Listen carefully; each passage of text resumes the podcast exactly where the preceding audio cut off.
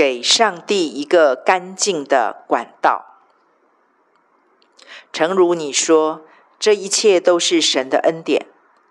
如果我能够夸点什么的话，那就是我做对了一个关键性的决定，严格训练我的耳朵、眼睛，专注于神的在意。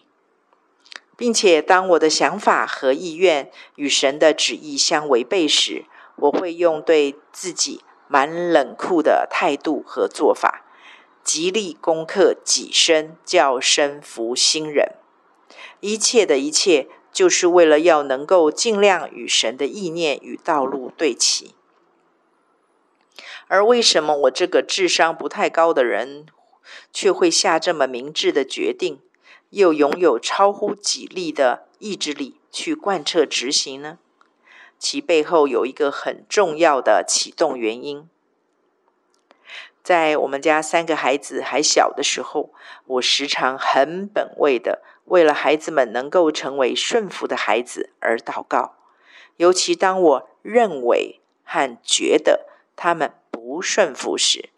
直到有一天，当我又很自以为是的在为孩子们能够顺服卖力祷告时，而且顺便告状一番，我突然听到一个很大的打岔声，蛮没礼貌的打断了我情词恳切的祷告。好笑吧？我听到这个很大的声音说：“顺服是用接的，顺服不是用教的。”我瞬间愣在那里，说不出话来。而这句震耳欲聋的真理，彻底也永远改变了我自己。原来，我的孩子将来是否是个具有顺服生命特质的人，关键在于我这个管家是否是一个顺服神的人。原来，顺服是一个恩高，是用接的，不是一个可以用教的道理。一旦有了神的话，我这头牛就开始贯彻遵行，不只听道，也要行道。言教不如身教，这是对人的部分。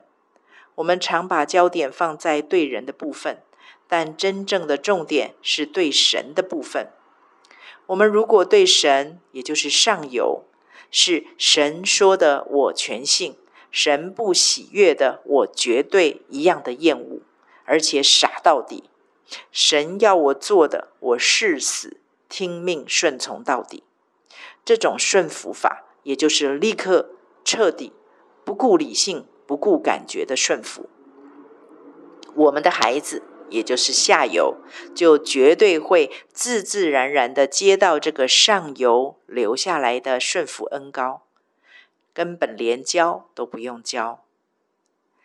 被真理更新的过程很漫长。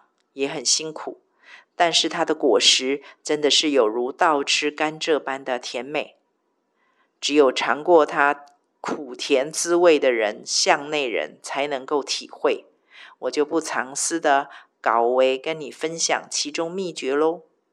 愿你心所愿的都能与神对齐，使他能够畅行无阻的将祝福流通你们全家。